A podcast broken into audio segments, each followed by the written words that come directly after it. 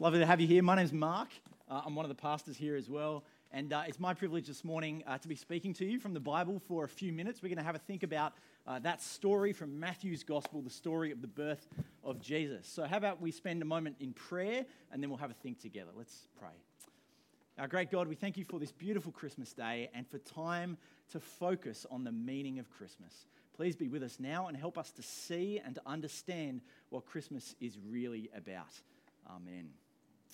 Uh, well, I want to start this morning uh, by asking you if you had to choose an image, one image to sort of capture, to, to encapsulate Christmas, what would be the image that you would choose? What would come to mind for you if you had, you had that task? One image, Christmas. What is it that comes to mind for you? Think back through your maybe your news feeds over the last couple of weeks. Uh, think back maybe the photos that you've snapped on your phone in the last few days. What is the image for you that best sums up Christmas? I got a few suggestions for you. They're going to come up on the screen. A few suggestions. Maybe uh, first suggestion. Uh, it's a bit dark to see, but there's a carols service there. Maybe maybe carols is what you think of. There's Christmas encapsulated. People singing in joyful harmony, holding candles or at best glow sticks, perhaps. Maybe it's carols. That's what, what you think of. Or maybe next one, uh, maybe it's the presents under the tree. Hands up, anybody who's already opened some presents this morning. Uh, okay, look around. These are the people without any self control. Busted, we know who you are now. Maybe it's Christmas presents for you that, that, that sums up Christmas. Or maybe, maybe it's the Christmas lunch. Maybe your, your tummy is grumbling already. You've skipped breakfast because you want to leave as much room as possible for all the delicious ham and turkey and prawns you're going to be eating after this church service. Maybe those are the images that came to mind for you. There are three possibilities. Uh, but I actually want to suggest to you one image that I think sums up Christmas. An image that really does capture what Christmas is all about. It's an image that was taken just about 48 hours ago, an image that I only recently saw on the news. This is the image. It's an image of a woman in Indonesia sitting on a pile of debris where her house once stood after the tsunami had come in and devastated everything. It's a powerful image, isn't it? It's a sad image. All that mess, all that brokenness, the confusion that you feel looking at this woman's face. Uh, personally, I've never been through anything even remotely close to a situation this serious. But I imagine that this woman and that many others in Indonesia this Christmas day, as they try and gather up the pieces of their life and, and make sense of what comes next, that women like this are asking questions this Christmas day. Questions like, why? Why has this happened? Why have I had to go through this?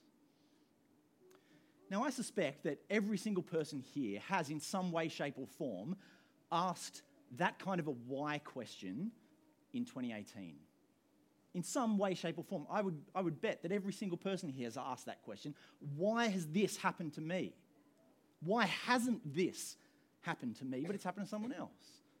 Why do I have to go through all this pain? Why, why does all of this, this brokenness exist in the world? How am I supposed to make sense of it? I would, I would guess that most people here have asked those kinds of why questions. Now, this is an odd image for me to suggest to you that it sums up Christmas, but really what this image gets at is at the heart of Christmas, the heart of the reason why we need Christmas, why we need Jesus, that baby born in the manger 2,000 years ago. So let me ask you again what was the image that came to mind for you when I asked you to sum up Christmas?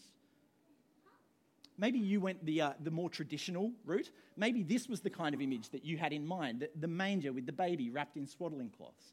Maybe you zoomed out a little, you had the picture of the stable the animals gathered around, the angel choir hovering overhead. Maybe that was your image of Christmas. I wonder if you noticed something odd when we read the Bible just a few minutes ago. I wonder whether you noticed something odd about the images that Matthew, the gospel writer, chooses to show us of Christmas in his account. Did you notice them? Did you notice in, in Matthew's story, those verses we read, there's no stable mentioned, there's no manger, there's no farm animals, there's no shepherds, there's no angel choir, there's no little Lord Jesus in Matthew's story. That, all that stuff is picked up in Luke's gospel, the next book of the Bible. And we do get the wise men in Matthew's account, but they're in chapter 2. And by that time, Jesus has grown up and he's a little toddler. Uh, but what we get here, what Matthew chooses to give us, the image he chooses to present to us is surprising because what it is is a teen pregnancy scandal. Look at verse 18. This is how the birth of Jesus the Messiah came about. His mother Mary was pledged to be married to Joseph. But before they came together, she was found to be pregnant through the Holy Spirit. Now, we, we need to remember that this is not like Australia in 2018, when near half of all children are born to unmarried mothers. No, this was a real big scandal back in the ancient world. I know why Sarah chose to skip over this part of the story in the kids' spot, because this is the controversial part teen pregnancy scandal. in fact, this is, this is something like out of a Jerry Springer episode. You ever watch Jerry Springer? Put yourself into Mary's shoes at the beginning of this story. Imagine how Mary felt as she got this news of a divine pregnancy. Who do you think Mary told first? Did she tell her mum? Did she tell her best friend? Did she tell Joseph? How would she have told Joseph? Would she have texted him? Would she have just blurted it out? Would she have organized to have Joseph sit down and say, Joe, I've got some news I need to tell you. It's big. Take a breath. I'm pregnant, and the baby's not yours. How do you think she would have felt? How do you think Joseph would have felt hearing this news? hearing Mary's words slam into him like a sledgehammer. You're what, Mary? How did this happen? The confusion, the anger, the denial, the, the pain, the grief, the why questions that Joseph would have been asking at this point. Verse 19, it tells us that uh, Joseph is a good man, but he's not a fool. He didn't want to expose Mary to public disgrace, and so he had in mind to divorce her quietly. I mean, you can really feel the mess of this episode, can't you? It is a, a messy, heartbreaking scandal that we jump into here. If this was uh, Jerry Springer at this point, then uh, there would be a lie detector test wheeled onto stage. The envelope with the DNA test results would be opened and all would be revealed. And, and, and, in verse 20 of our story, it's kind of the equivalent of that. Obviously, no lie detectors, no DNA tests back in the ancient world. But what we do get in verse 20 is the angel revealing that Mary is in fact telling the truth and that the DNA does not belong to Joseph. In fact, it doesn't belong to any man on the planet, it belongs to God Himself. Verse 20. After he, Joseph, had considered this, an angel of the Lord appeared to him in a dream and said, Joseph, son of David, do not be afraid to take Mary home as your wife, because what is conceived in her is from the Holy Spirit it's kind of hard to hear those words free from whatever you've already understood of Christmas. But imagine hearing these words for the first time. Your wife to be, she's got a baby inside her, and it's God's son. That's just bizarre, isn't it? It is totally bizarre. And so, if you were hearing these words, in fact, if you are hearing these words for the first time today, then I reckon I know what you're thinking, or at least what you should be thinking you should be thinking, this sounds completely unreal. It cannot be true. There must be some other explanation. Aha, I've got it. I know what happened. Some bogan teenager has hooked up with her ex, they've got knocked up, and then they've invented a story to cover their tracks, and before they know it, they've accidentally invented Christianity. That's what you should be thinking at this point, because that sounds more plausible than what's being claimed here, isn't it? This is so bizarre. I wonder, are you convinced by this story? Are you convinced by what's being claimed here? Personally, I am convinced about the truth of this. I'm convinced that this child really was God's son because I'll tell you why, because Joseph was convinced. Later in the story, verse 24, Joseph agrees to take Mary as his wife. I'm convinced that this is true because of Matthew's gospel account, the book that we are reading from. If, if Matthew was inventing this stuff, he wouldn't choose to put the scandal and the disgrace and the shame right up front in his story. That's not how you invent a narrative. No, he would have polished it up a lot before he wrote it. I'm convinced that this is true because of the, the millions of Christians over 2,000 years who've been convinced and who have based their lives on the fact that God has supernaturally knit together 46 chromosomes inside Mary's womb. I'm not saying it's not weird, it's properly weird, isn't it? But as you read Matthew's gospel, actually, the, the weirdness just keeps on going in Jesus' life. There is no getting around the weirdness. Uh, one commentator says that Christmas is an explosion of supernatural weirdness. I think that's a good summary, really. But that's the point, in fact, if you realize that, that's the point. All of this weirdness is designed to put, be like a, a big neon sign pointing us to Jesus and saying, Look at him. The weirdness is supposed to get us to understand why Jesus came, why we need Jesus, why we need Christmas. And so, what Matthew is doing in this story is he's trying to, trying to flush out, trying to get rid of all those old images of Christmas that you have in your heads. And he's trying to replace it with a right image of Christmas, a right image of Jesus. Two images, in fact, Matthew is really trying to impress upon us. And they're listed for us in the passage uh, in relation to the names that are given to Jesus in the passage. So let's have a look at the two names that are given to Jesus in this story. The first name there, the first image, is of Jesus, the rescuer. That's what Matthew wants us to see first and foremost. Jesus, the rescuer. Verse 21.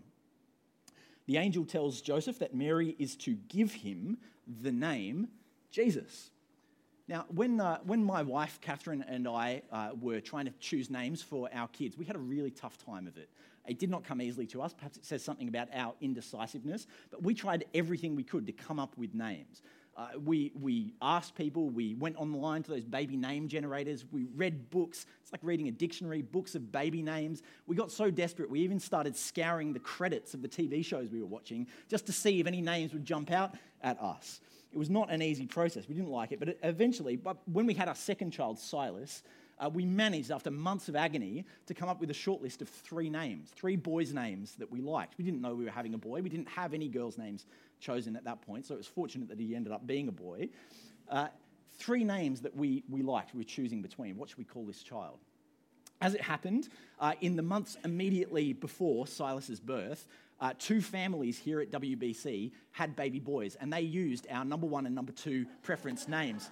Uh, and so we had to scratch those off the list. And so we were left with just one option Silas. Uh, and so we gave him the third place name. Please don't tell him that when he grows up. But you see, for Mary here, there's no debate in the name. There's no choosing. Like it or not, the name's been chosen for her. She is to give this baby the name Jesus. You are to give him the name Jesus, verse 21, because he will save his people from their sins. Jesus means God saves. Jesus, if you don't know, it's the Greek version of the Hebrew name Joshua. That's Jesus' name. Uh, and that translates literally to God saves. And so Jesus comes into this world stamped with a promise God saves. And let me tell you, Jesus comes as advertised. His name, God saves, tells us what he came to do. I wonder if I asked you what was at the heart of Christianity, what is, what is the Christian religion all about? What would you say? You know, I used to think that uh, Christianity was all about rules and morality and talking to your invisible best friend.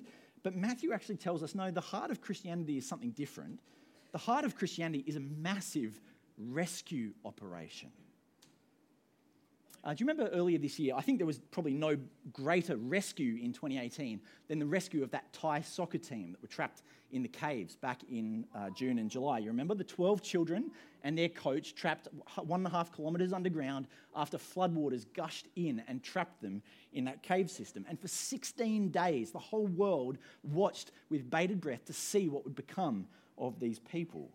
And plans were made Rescue efforts were mounted. Navy SEALs tried to reach them by swimming through submerged tunnels, sometimes in stretches 300 meters at a time. They described it as like swimming through coffee. And do you remember the footage? Actually, that, that shot down the bottom, it's a bit dark, but it's a still shot from the footage of the time that the Navy SEALs first emerged into their little cavern and shone the light onto that soccer team. They first emerged and saw the children. It was a glorious video. You can watch the footage on YouTube. In the, in the pitch blackness, this bright light shines onto these children, and they know in that moment that they are rescued. Now, as, as amazing as that rescue was, I want to say this morning that it's just a shadow of the rescue that Jesus came to do. The rescue operation that Jesus came to earth for, it started when he was born in that manger and it concluded 33 years later, seven kilometers from where he was born, as Jesus hung to die on a cross. It ended at Easter. And so you see, in a strange way, the Christmas story is really about Easter. Have you grasped that? Jesus was born, and as wonderful as that is, it's an incomplete picture unless we understand that Jesus was born to die, born to rescue us. Well, rescue us from what, you might be asking? It's a good question. At the very least, to rescue us from this broken world that we're living in. I suspect that I probably don't need to convince you this morning that our world is broken. If you don't think our world is broken, go and speak to a paramedic. Go and speak to a doctor. Go and speak to a policeman or a social worker. Our world is well and truly broken, and we need a rescue. That's why we need Christmas. We need a rescue, don't we, when we get the doctor's bad news? We need a rescue when we get that redundancy letter, when we get those, those long, lonely silences in our lives, and we cry out. We say, Why? Why is this happening to me? Why all the pain? Why me? Why, why can't I make sense of this? We need a rescue, and so we need a rescuer. Do you know that our, our whys, those cries that we, we cry out, they're really just calls for a rescuer? Our world, it, it, it offers to us a bunch of different rescue options, a bunch of different saviors, but I'm, I'm telling you that there's only one savior who does what he claims to do. You are to give him the name Jesus because he will save his people from their sins.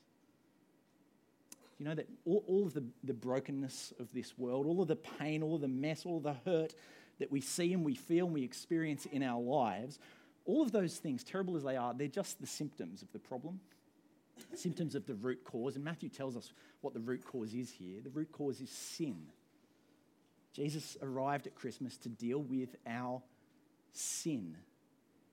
Now, I'm conscious as I say that word, uh, it's not a very popular, kind of happy Christmas word to say, is it? Uh, using the, the S word, it's a big, nasty church word. It's a word that makes us feel uncomfortable, makes us feel criticized if we start talking about sin. I think it's fair to say nobody particularly likes the word sin, but I think it's also fair to say that most people have a wrong understanding of sin. Most people trivialize sin. To most people, I think uh, they, they, they would assume that sin is like eating a few too many mince pies before lunch on Christmas Day. We shouldn't have done that. Sin is that minor indiscretion that you get on, up to on a, an overseas holiday. You know, it's naughty but fun. That's what most people think sin is. But if that's what sin is, let me ask you, friends, why would Jesus have needed to descend to earth to die for that? Doesn't make any sense, no. Sin is something much more serious than that. The, the essence of sin is an attitude of resistance to God resistance to God.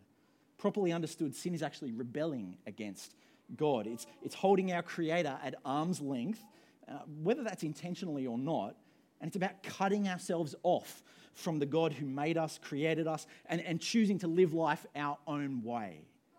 And that's the reason why our world is broken the way it is, because of our hearts, our sin. Matthew tells us Christmas happened to rescue us from our sin and its consequences, so that we don't have to spend an eternity cut off from the God who is life and the source of all goodness. Jesus has come to rescue us. So, friends, do you see how foolish it would be to say no to that rescue, to say no thanks? Can you imagine that Thai soccer team in the cave? The first time the Navy SEALs pop their heads up out of the water, the soccer team say, Oh, no, thanks, we're good. We'll, we'll chance it on our own. No, they would never do that. That would be crazy, wouldn't it? Why would you reject a rescue offer like that? Do you know, in the same way, it would be a grave mistake to ignore Jesus' rescue. Jesus is the rescuer. That's the first image Matthew wants us to have at Christmas. Secondly, and, and more briefly, the second image Matthew wants us to leave, to leave us with uh, is, is that clue in, in Jesus' second name in the passage. You, did you catch it? Verse 23, 22 and 23. All this took place to fulfill what the Lord had said through the prophet. The virgin will conceive and give birth to a son, and they will call him Emmanuel, which means God with us. That's our second image. Jesus is God with us. Uh, personally, I think Emmanuel, that's a beautiful name. It's a great name. More people should name their children Emmanuel. Uh, it wasn't one of the three names that was on our shortlist for our son. Uh, I didn't want my son to have that kind of pressure on his shoulders, being named God with us. Uh, it is a great name, Emmanuel, but what it's great for is because of what it means, what it stands for.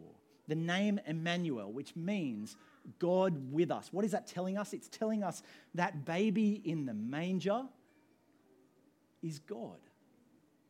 Creator of the universe come down, knit together in human flesh.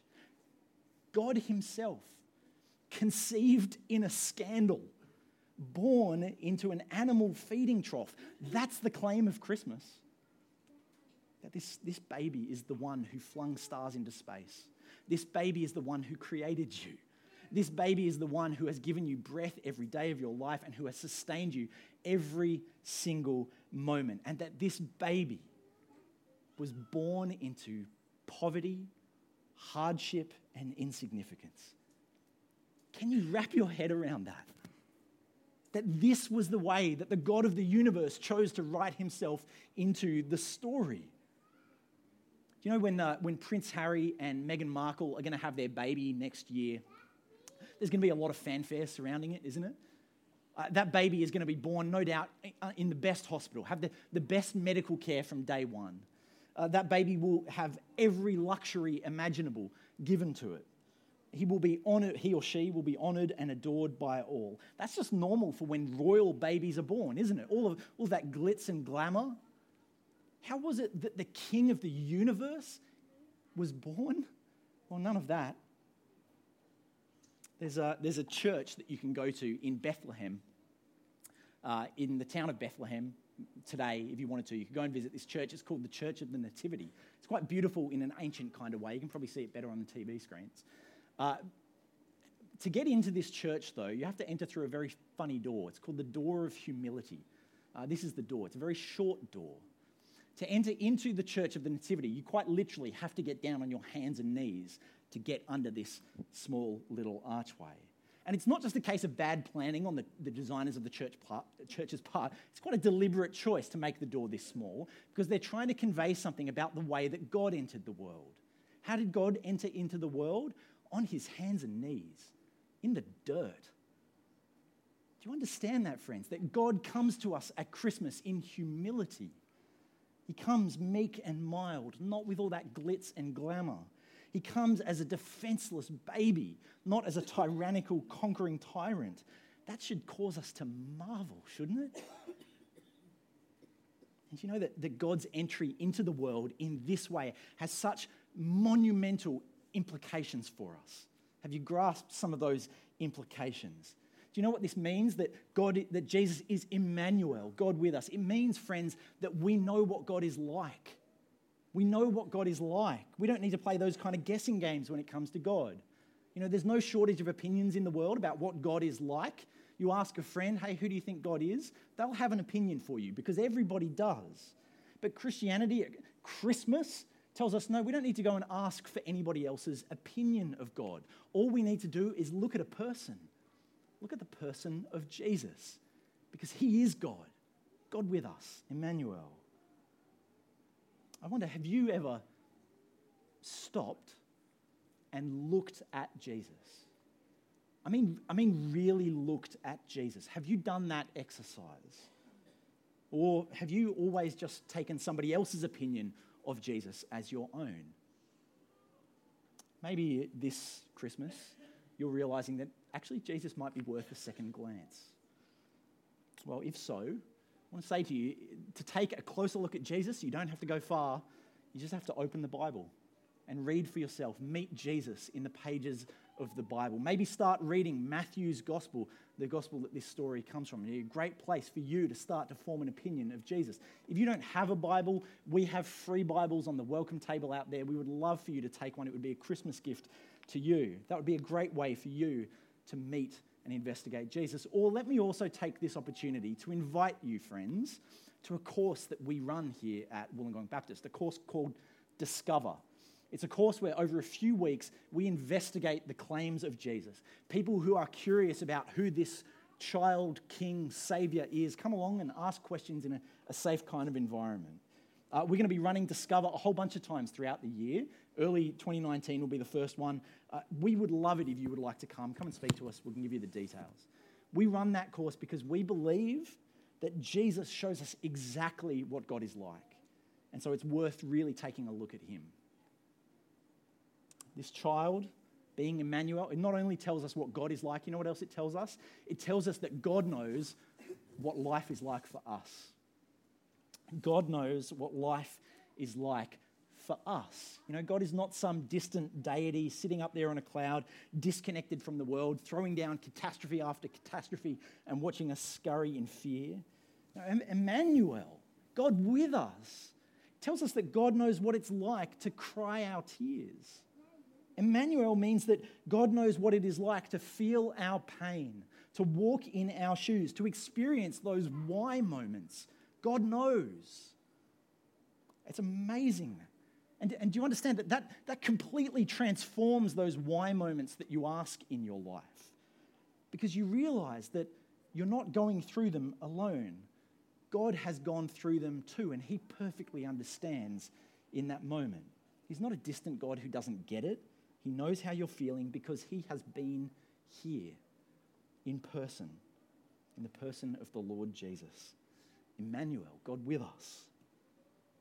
So, what does this mean for us? It means that we can know what God is like. It means God knows what life is like for us. And then, thirdly, and, probably best of all, Jesus being Emmanuel is a promise to us that God will be with us 24 7. It's a promise made to the Christian, made to someone who submits to King Jesus, that we would never be alone.